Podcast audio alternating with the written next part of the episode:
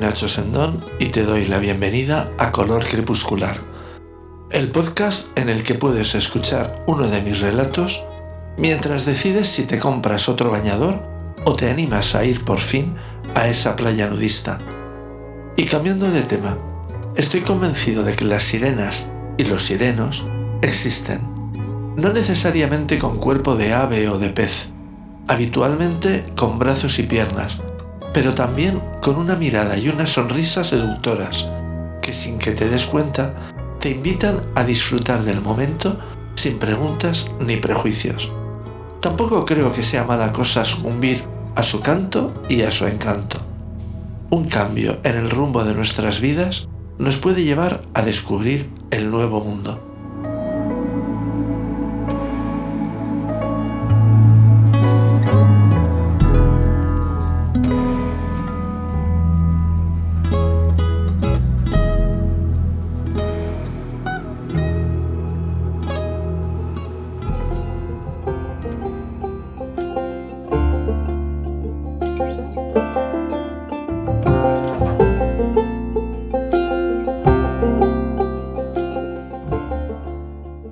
Marina no cree en cuentos de hadas, mucho menos en sirenas.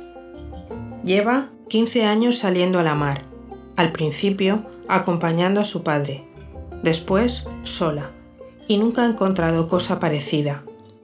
No ha escuchado su canto, ni ha visto nada que no le resultara familiar.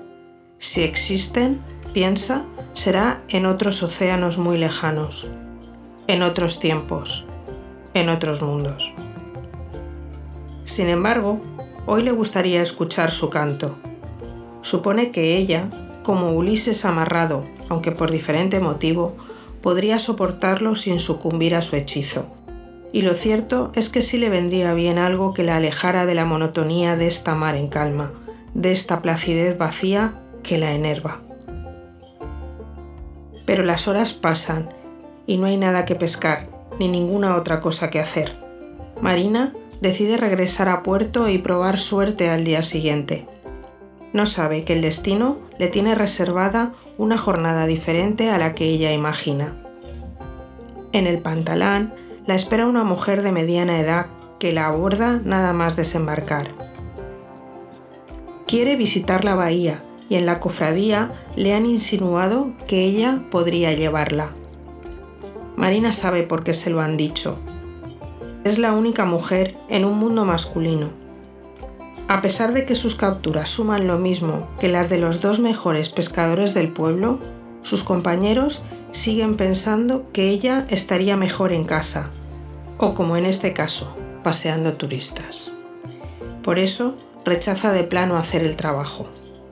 La mujer insiste, entiende las razones que Marina no le ha dado, aunque adivina, pero le explica que no estaría cómoda si no es ella la que la lleva. Le ofrece mucho dinero, más en un día de lo que podría ganar con la pesca en seis o siete meses. Se ablanda. ¿Cómo negarse? Solo sería una vez, y podría cambiar sus aparejos, puede que incluso remozar su lancha. Se deja querer y finalmente acepta. Parten al día siguiente, al amanecer. El plan es visitar las calas próximas, fondear en alguna de ellas y alcanzar la costa a nado. A la luz de la mañana, Marina advierte que la mujer es muy atractiva, no por su cuerpo o sus facciones, sino por la forma que tiene de usar el uno y las otras.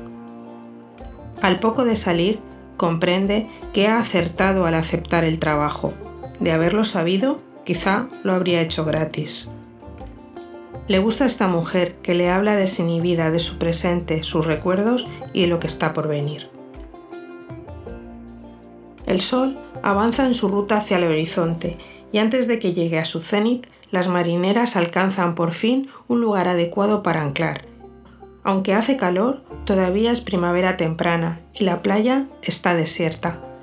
Con un mohín de complicidad, la mujer se desprende de la ropa. No lleva traje de baño ni ropa interior y no parece echarlos en falta. Marina duda, pero ante la mirada traviesa de la otra, se desnuda también. Ella sí lleva bañador y se lo deja puesto, por poco tiempo. La mujer, sin siquiera pedirle permiso, se le acerca y con sus ojos clavados en los de la joven le baja los tirantes, liberando su pecho pálido. Marina no expresa queja alguna. El gesto de su pasajera no la incomoda. Su sonrisa, pícara, es una invitación que ella acepta quitándose la prenda y arrojándola a la cabina. Quizá no esté tan a salvo de las sirenas como imaginaba, y de poco le habría servido ponerse cera en los oídos. Esta sirena no canta, porque no lo precisa. Marina sucumbe ante su encanto que, aunque se recrea en lo físico, va mucho más allá. Se sumergen juntas en las transparentes aguas del Mediterráneo. Marina está segura de que al contacto con el agua, las piernas de su acompañante se convertirán en cola y aletas. Nada más salir a la superficie, la mujer la estrecha entre sus brazos y besa su boca salada. Sus piernas, y no otra cosa, se enroscan entre las suyas como si ambas fueran una sola criatura marina. El juego continúa varios minutos. Sin apenas palabras, se acercan y se alejan, se abrazan y se separan, se besan y se observan.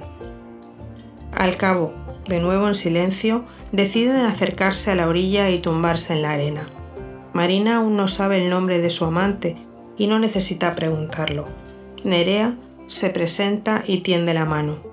Cuando la otra la toma, ella la trae hacia sí y vuelve a besarla. La sal se confunde con el agua, la arena y la saliva. Las dos mujeres parecen haber encontrado lo que ninguna sabía que buscaba.